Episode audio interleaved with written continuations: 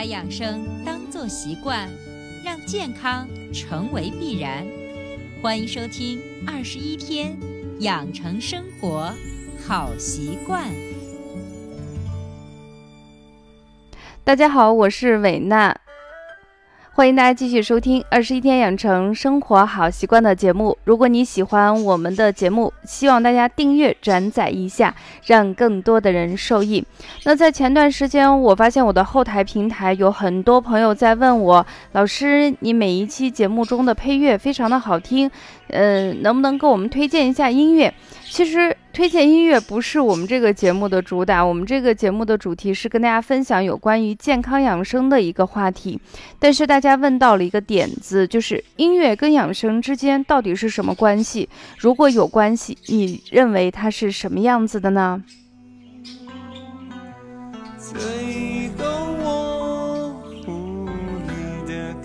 那伟娜一直认为，呃，音乐跟养生是密不可分的一个关系。嗯，我想了半天，我觉得这个词比较能够深刻的让我把音乐跟养生之间的关系表达的更加清楚，就是音乐是骨子里的养生。你比如说，在生活中，我们表表达自己情愫的方法有很多种，你可以用诗词，比如说举个例子，当你失恋了、寂寞的时候，你可以这样说：人生若只如初见。何事秋风悲画扇？等闲变却故人心，却道故人心易变。那我觉得，如果说正好收听节目的你处在这样的一个心境，读到这样的诗，外面配合着有一些。瑟瑟的一些凉风，包括是小雨滴，都会让你的情绪很快的进入这种环境之下。你可能读着读着，眼泪就会流下来了。除了这样的一个表达方法，当然你也可以听这首信的离歌，如诉如泣如呐喊，就像把胸口撕开。即便是这样，那种苦楚就像散落在空中的音符，看不到，却心痛不已。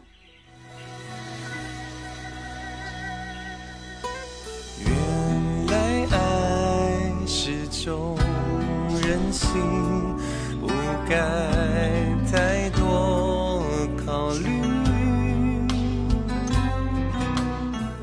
那今天晚上西安外面刮着凉飕飕的风，虽然已经马上进入小满这个节气之后了，但是呢，外面的凉风依然觉得非常的让人的心痛。正好无意中听到信的这首离歌，我就觉得特别适合今天我们这个主题的分享。也就是说，养生跟音乐之间它是密不可分，它能够通过一首歌折射出这个人内心的情绪。所以我特别感谢《二十一天养成生活好习惯》的节目，也非常喜欢，也非常的感恩喜马拉雅这个平台，可以让我自由的、随性的去分享我在其他渠道无法分享的一个主题，信马由缰的去分享。这样的话，我就觉得非常的开心跟快乐。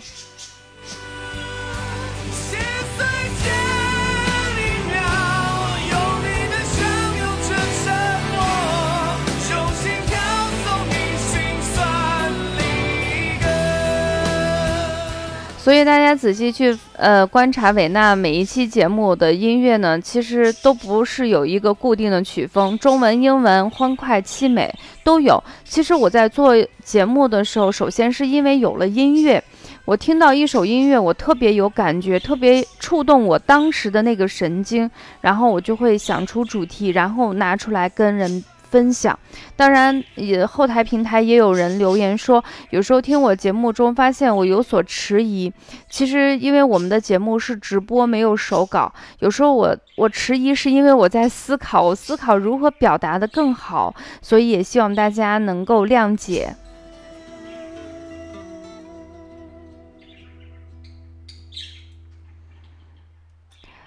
刚才的那首《信的离歌》，其实就想给大家分享的是，就是在我们生活中，情绪这种东西，有的人是可以读出诗歌来，有的人可以通过音乐这样的渠道给他分享出去，可能瞬间会拉近彼此的距离，也可以突然把自己抽离出来，回到过去，也可以展望一下美好的未来。在这个世界里头，在你这个思想的世界里头，你只有你自己。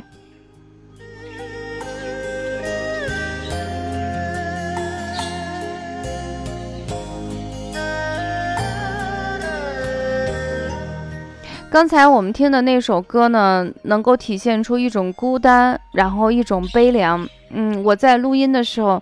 呃，因为我们家在二十五楼，我就突然感觉听那首歌的时候，外面的那种凉风有一种加速度的吹进来。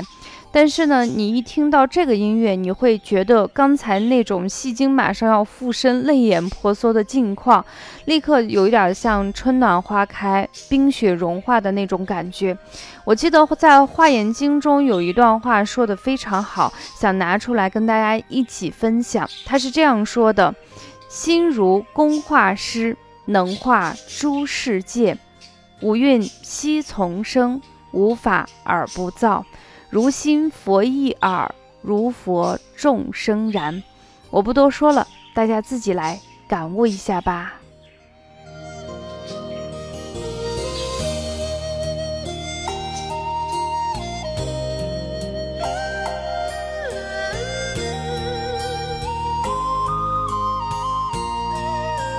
那大家现在听到的这个曲子，呃，较之前的曲子，你会觉得内心有一些柔软的部分，仿佛被触动，感觉暖暖的，但是呢，有说不出来的那种复杂的情绪。那么其实这个曲子呢，在我们二十一天养成生活好习惯中，已经至少用了三次的时间。有时候是跟其他音乐混剪的，有时候是单独的放起来。那这个曲子呢，在后台平台呢，大家问的比较多，听完以后都很舒服。所以今天我们特地在这这期节目中，把这个曲子的作者以及他的名字告诉大家。那这位老师叫做王俊雄先生。俊呢是俊美的俊，雄是雄伟的雄。这个曲子的名字叫《山野幽居》，山就是大山的山，野野草的野，幽是幽静的幽，居是居室的居。当然，为了让大家搞清楚到底是哪几个字以及曲子的名字，我会在节目下方会给大家写出来，大家可以在网上去搜这个曲子。当然，这个曲子是一个付费的一个曲子，我是建议大家。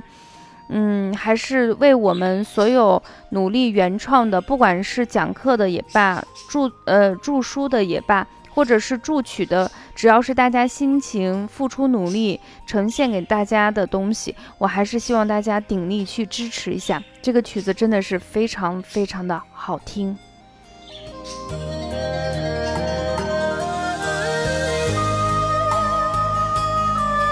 我记得有一个讲师朋友说，我说伟娜是被 DJ 耽误的中医养生。其实我对中医，呃，是因为家学渊源，妈妈本身就是学中医的。但是我对音乐呢，是从初中的时候开始，非常喜欢那时候的流行音乐、古典音乐、外文音乐，包括摇滚音乐。所以我会发现，养生跟音乐之间有千丝万缕的关系。直到自己在学习中医的时候，你会发现，其实这种感觉并不是从我这儿才开始了。中医五音疗法呢，有着悠久的历史和完整的体系。古语中有一句话说：“百病生于气而止于音”，充分的说明了音乐对人的健康的重要性。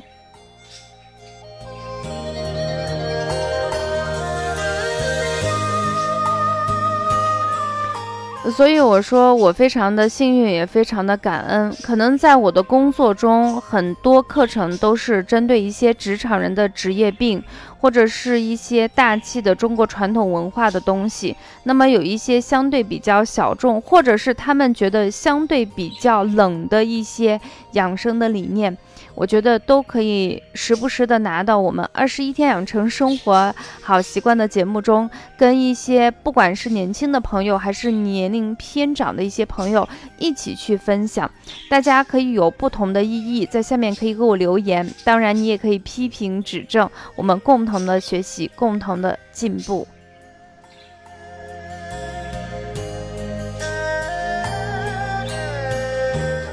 我们中医有一句话叫“望而知之谓之神”，就是把你看一眼就知道你有什么样的问题，那就是神，就是非常的传神。你也可以理解为非常的神仙级，就是你觉得不可思议的部分。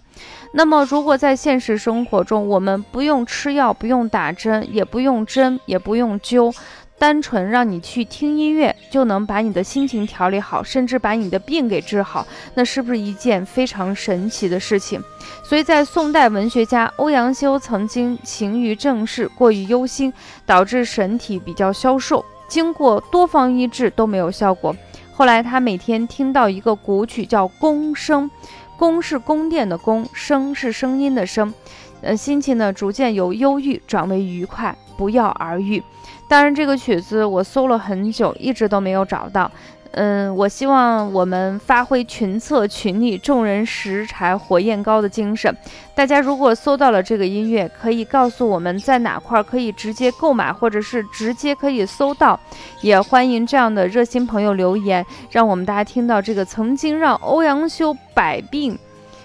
很长时间啊，医治数次都无效的一种神曲，是怎样的让人心情愉悦？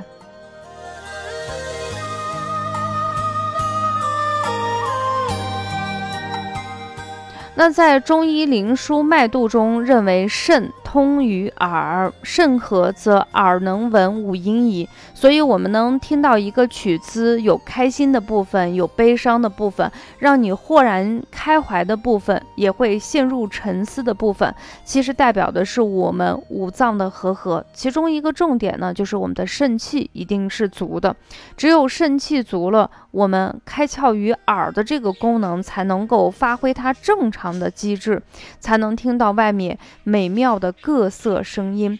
当然，我们的五五音呢，在我们古人对五音，嗯，有不同的名称相对应，叫做绝志、宫、商、羽。那绝志、宫、商、羽本身跟我们中医五行中的肝、心、脾、肺、肾相对应，所以你会发现五脏六腑与自然之间存在着某种特别客观的对应关系。而音乐就是这五音本身跟五脏、跟五行，包括呃我们之前给大家介绍的很多的东西，都会有一个千丝万缕的关呃关系在里头。灵书邪客中也有“天有五阴，此人与天地相应”的说法，所以五阴对于五行、五脏跟五志的关系是非常非常的密切。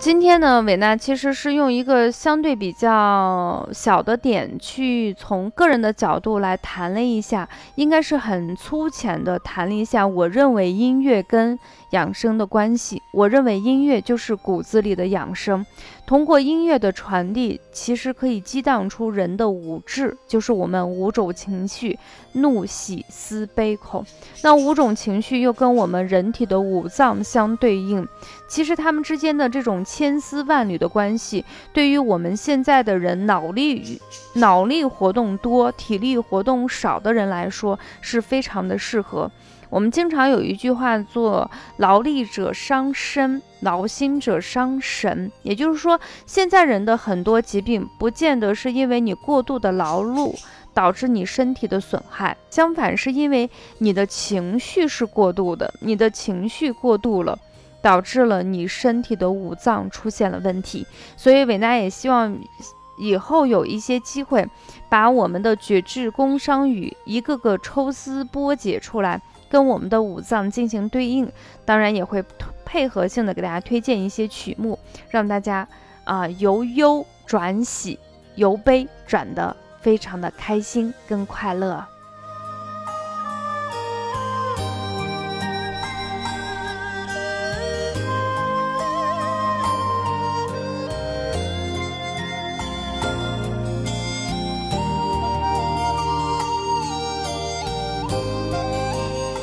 好的，说到这里，本期我们二十一天养成生活好习惯的节目就暂告一段落。下期节目我们不见不在，不见不散。嗯，这个音乐已经扰乱了我的心声，让我觉得我应该把这个节目录完以后，应该好好的在那里头思考一下。也许我可能等一会儿去听一下蒋勋老师细说《红楼梦》，因为我特别喜欢这个老师。这个老师的配乐也选择的是我们王俊雄先生的《山野幽居》。